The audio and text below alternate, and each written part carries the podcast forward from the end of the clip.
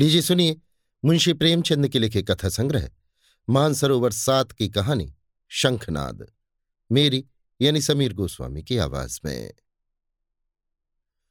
भानु चौधरी अपने गाँव के मुखिया थे। गाँव में उनका बड़ा मान था। दारोगा जी उन्हें टाट बिना ज़मीन पर न बैठने देते। मुखिया साहब की ऐसी धाक बंधी हुई थी कि उनकी मर्ज़ी बिना गाँव में एक पत्ता भी नहीं हिल सकता था।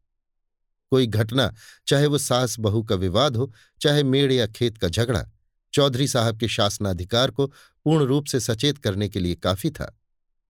वो तुरंत घटनास्थल पर जा पहुँचते, तहकीकात होने लगती, गवाह और सबूत के सिवा किसी अभियोग को सफलता सहित चलाने में जिन बातों की ज़रूरत होती है, उन सब पर विचार होता और चौधरी जी के दरबार से फैसला हो जाता।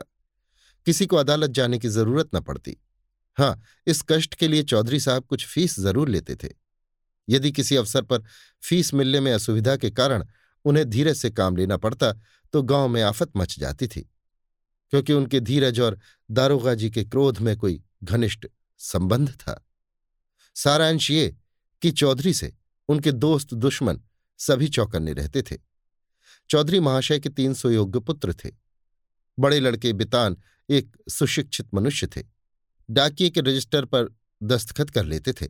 बड़े अनुभवी, बड़े मर्मज्ञ, बड़े नीत कुशल मिर्जई की जगह कमीज पहनते। कभी कभी सिगरेट भी पीते, जिससे उनका गौरव बढ़ता था। यद्यपि उनके ये दुर्व्यसन बूढ़े चौधरी को नापसंद थे, पर बेचारे विवश थे, क्योंकि अदालत और कानून के मामले बितान के हाथों में थे। वो कानून का पुतला था। कानून की दफाएँ उसकी जबान पर रखी रहती थीं। गवाह गढ़ने में वो पूरा उस्ताद था। मंझले लड़के शान चौधरी कृषि विभाग के अधिकारी थे। बुद्धि के मंद लेकिन शरीर से बड़े परिश्रमी। जहाँ घास न जमती हो, वहाँ केसर जमा दे। तीसरे लड़के का नाम गुमान था। वो बड़ा रसिक, साथ ही उद्दंड भी था। मुहर्रम में ढोल इतने ज़ोर से बजाता है कि कान के पर्दे फट जाते।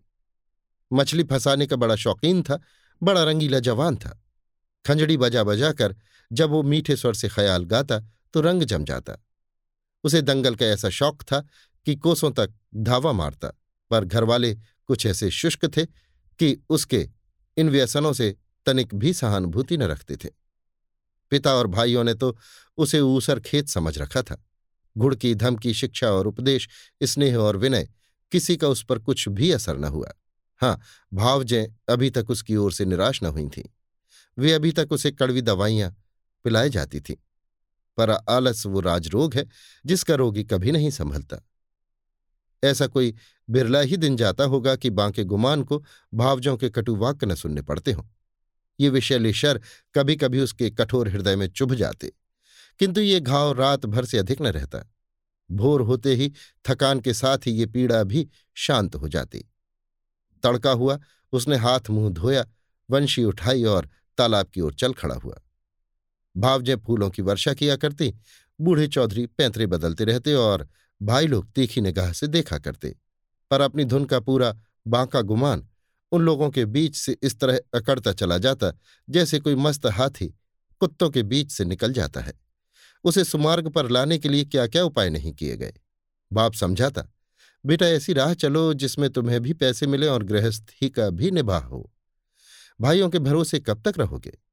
मैं पका आम हूँ, आज टपक पड़ा या कल। फिर तुम्हारा निबाह कैसे होगा?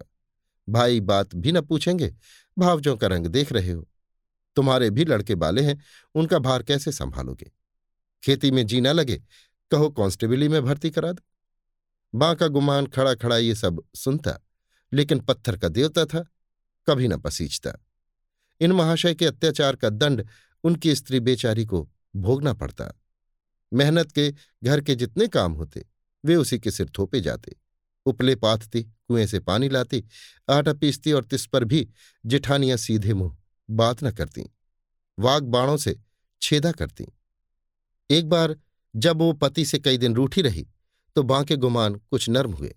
बाप से जाकर बोले, मुझे कोई दुकान खुलवा दीजिए। चौधरी ने परमात्मा को धन्यवाद दिया। फूले न समाये। कई सौ रुपये लगाकर कपड़े की दुकान खुलवा दी। गुमान के भाग जागे। तंजेब के चुन्नटदार कुर्ते बनवाए, मलमल का साफा धानी रंग में रंगवाया, सौदा बिके या न बिके, उसे लाभ ही होना था। दुकान खुली हुई है दस पाँच गाढ़े मित्र जमे हुए हैं, चरस की दम और ख्याल की ताने उड़ रही हैं। चल झटपटरी, जमुना तटरी, खड़ो नटखटरी। इस तरह तीन महीने चैन से कटे। वहाँ के गुमान ने खूब दिल खोलकर अरमान निकाले। यहाँ तक कि सारी लागत लाभ हो गई। टाट के टुकड़े के सिवा और कुछ न बचा। बूढ़े चौधरी कुएँ में गिरने चले। भावजों ने घोर आंदोलन मचाया। अरे राम, हमारे बच्चे और हम चीथड़ों को तरसें। गाढ़े का एक कुर्ता भी नसीब न हो और इतनी बड़ी दुकान इस निखट्टू का कफन बन गई। अब कौन मुँह दिखाएगा? कौन मुँह लेकर घर में पैर रखेगा? किंतु बांके गुमान के तेवर जरा भी मैले न हुए। वही मुँह लिए वो फिर घर आया और फिर वही पुरानी चाल चलने लगा। कानूनदा बितान उसके ये ठाट बाट देखकर जल जाता। मैं सारे दिन पसीना बहाऊं, मुझे नैन सुख का कुर्ता भी न मिले। ये अपाहिज सारे दिन चारपाई तोड़े और यों बनठन कर निकले। ऐसे वस्त्र तो शायद मुझे अपने ब्याह में भी न मिले होंगे। मीठे शान के हृदय में भी कुछ ऐसे ही विचार उठते थे। अंत में ये जलन न सही गई और अग्नि भड़की तो एक दिन कानूनदा बितान की पत्नी गुमान के सारे कपड़े उठा लाई और उन पर मिट्टी का तेल उड़ेल कर आग लगा दी। ज्वाला उठी, सारे कपड़े देखते देखते जलकर राख हो गए। गुमान रोते थे, दोनों भाई खड़े तमाशा देखते थे। बूढ़े चौधरी ने ये दृश्य देखा और सिर पीट लिया। ये द्वेषाग्नि है, घर को जलाकर बुझेगी। ये ज्वाला तो थोड़ी देर में शांत हो गई, परंतु हृदय की आग ज्यों की त्यों दहकती रही। अंत में एक दिन बूढ़े चौधरी ने घर के सब मेंबरों को एकत्र किया और इस गूढ़ विषय पर विचार करने लगे कि बेड़ा कैसे पार हो। बितान से बोले, बेटा, तुमने आज देखा कि बात की बात में सैकड़ों रुपयों पर पानी फिर गया। अब इस तरह निर्वाह होना असंभव है। तुम समझदार हो, मुकदमे मामले करते हो, कोई ऐसी राह निकालो कि घर डूबने से बचे। मैं तो ये चाहता हूँ कि जब तक चोला रहे, सबको समेटे रहूँ। मगर भगवान के मन में कुछ और ही है। बितान की नीति कुशलता अपनी चतुर सहकामनी के सामने लुप्त हो जाती थी। वो अभी उसका उत्तर सोच ही रहे थे कि श्रीमती जी बोल उठी, दादाजी, अब समझाने बुझाने से काम न चलेगा। सहते सहते हमारा कलेजा पक गया। बेटे की जितनी पीर बाप की होगी, भाइयों की उतनी क्या? उसकी आधी भी नहीं हो सकती। मैं तो साफ़ कहती हूँ, गुमान का तुम्हारी कमाई में हक है। उन्हें कंचन के कौर खिलाओ और चांदी के हिंडोले में झुलाओ। हमें न इतना बूता है, न इतना कलेजा। हम अपनी झोपड़ी अलग बना लेंगे। हाँ जो कुछ हमारा हो, वो हमें मिलना चाहिए। बांट बखरा कर दीजिए। बला से चार आदमी हंसेंगे। अब कहाँ तक दुनिया की लाज ढोबे? नीतिज्ञ बितान पर इस प्रबल वक्तृता का जो असर हुआ, वो उनके विकसित और प्रमुदित चेहरे से झलक रहा था। उनमें स्वयं इतना साहस न था कि इस प्रस्ताव को इतनी स्पष्टता से व्यक्त कर सकते। नीतिज्ञ महाशय गंभीरता से बोले, जायदाद, मुश्तरका, मंकूला और गैर मंकूला आपके हीन हयात तकसीम की जा सकती है। इसकी नज़ीरें मौजूद है। जमींदार को साकितुल मिल्कियत करने का कोई इस्तहकाक नहीं है। अब मंद बुद्धि शान की बारी आई, पर बेचारा किसान बैलों के पीछे आँखें बंद करके चलने वाला ऐसे गूढ़ विषय पर कैसे मुँह खोलता? दुविधा में पड़ा हुआ था। अब उसकी सत्यवक्ता धर्मपत्नी ने अपनी जेठानी का अनुसरण कर ये कठिन कार्य संपन्न किया। बोली, बड़ी बहन ने जो कुछ कहा, उसके सिवा और दूसरा उपाय नहीं। कोई तो कलेजा तोड़ तोड़ कर कमाए, मगर पैसे पैसे को तरसे। तन ढाकने को वस्त्र तक न मिले, और कोई सुख की नींद सोए, हाथ बढ़ा बढ़ा के खाए। ऐसी अंधेर नगरी में अब हमारा निबाह न होगा। शान चौधरी ने इस प्रस्ताव का मुक्त कंठ से अनुमोदन किया। अब बूढ़े चौधरी गुमान से बोले, क्यों बेटा, तुम्हें भी मंजूर है? अभी कुछ नहीं बिगड़ा। ये आग अब भी बुझ सकती है।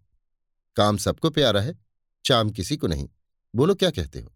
कुछ काम धंधा करोगे या अभी आँखें नहीं खुली? गुमान में धैर्य की कमी न थी। बातों को इस कान सुनकर उस कान उड़ा देना उसका नित्य कर्म था।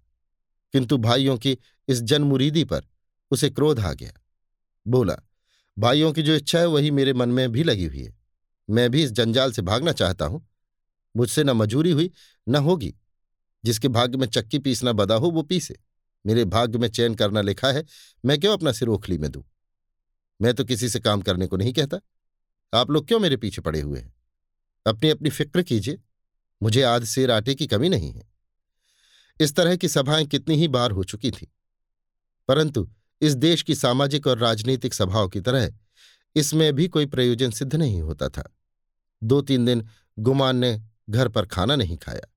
जतन सिंह ठाकुर शौकीन आदमी थे, उन्हीं की चौपाल में पड़ा रहता।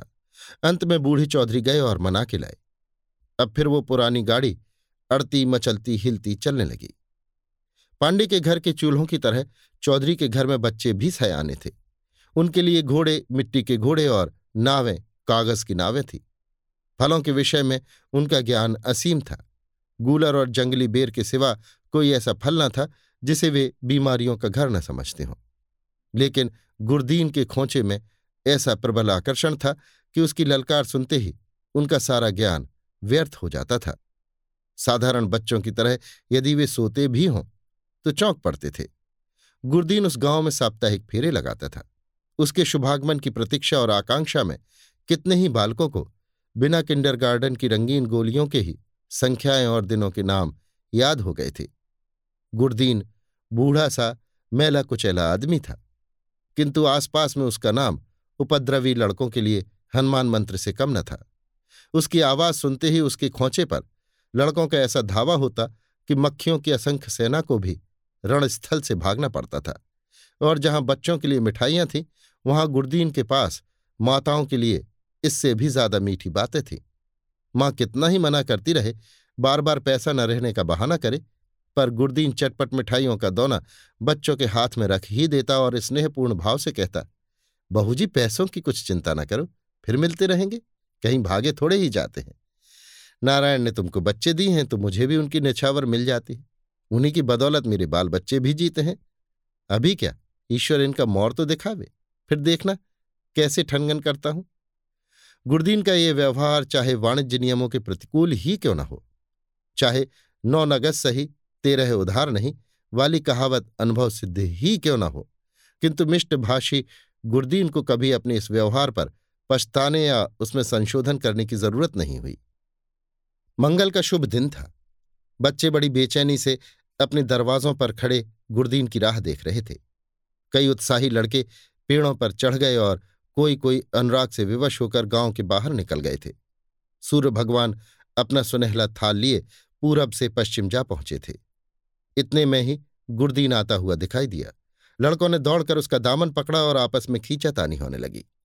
कोई कहता था, मेरे घर चलो। कोई अपने घर का न्योता देता था। सबसे पहले भानु चौधरी का मकान पड़ा। गुरदीन ने अपना खोचा उतार दिया। मिठाइयों की लूट शुरू हो गई। बालकों और स्त्रियों का ठट्ठ लग गया।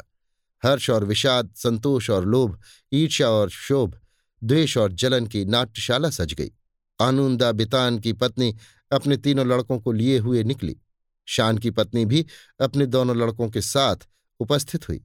गुरदीन ने मीठी बातें करनी शुरू की। पैसे झोली में रखे धेले की मिठाई दी और धेले का आशीर्वाद। लड़के दोनों लिए उछलते कूदते घर में दाखिल हुए। अगर सारे गाँव में कोई ऐसा बालक था जिसने गुरदीन की उदारता से लाभ न उठाया हो तो वो बांके गुमान का लड़का धान था। ये कठिन था कि बालक धान अपने भाइयों, बहनों को हंस हंस और उछल उछल कर मिठाइयाँ खाते देखकर सब्र कर जाए। उस पर तुर्राइये कि वे उसे मिठाइयाँ दिखा दिखा कर ललचाते और चिढ़ाते थे। बेचारा धान चीखता और अपनी माता का आंचल पकड़ पकड़ कर दरवाजे की तरफ़ खींचता था। पर वो अबला क्या करे? उसका हृदय बच्चे के लिए ऐंठ ऐंठ कर रह जाता था। उसके पास एक पैसा भी नहीं था।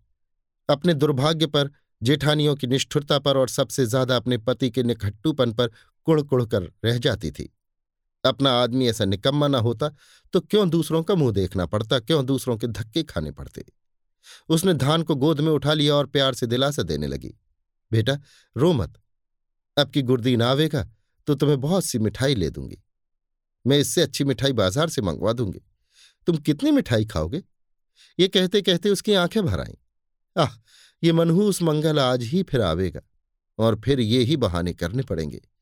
हाय, अपना प्यारा बच्चा धेले की मिठाई को तरसे और घर में किसी का पत्थर सा कलेजा न पसीजे। वो बेचारी तो इन चिंताओं में डूबी हुई थी और धान किसी तरह चुप ही न होता था। जब कुछ वश न चला तो माँ की गोद से ज़मीन पर उतरकर लौटने लगा और रो रो कर दुनिया सिर पर उठा ली। माँ ने बहुत बहलाया, फुसलाया, यहाँ तक कि उसे बच्चे के इस हठ पर क्रोध भी आ गया। मानव हृदय के रहस्य कभी समझ में नहीं आते। कहाँ तो बच्चे को प्यार से चिपटाती थी, कहाँ ऐसी झल्लाई कि उसे दो तीन थप्पड़ ज़ोर से लगाए और घुड़क कर बोली, चुप रहे अभागे तेरा ही मुँह मिठाई खाने का है? अपने दिन को नहीं रोता, मिठाई खाने को चला है। बाका गुमान अपनी कोठरी के द्वार पर बैठा हुआ, ये कौतुक बड़े ध्यान से देख रहा था। वो इस बच्चे को बहुत चाहता था। इस वक्त के थप्पड़ उसके हृदय में तेज भाले के समान लगे और चुभ गए। शायद उनका अभिप्राय भी यही था। दुनिया रुई को धुनकने के लिए तांत पर चोट लगाता है।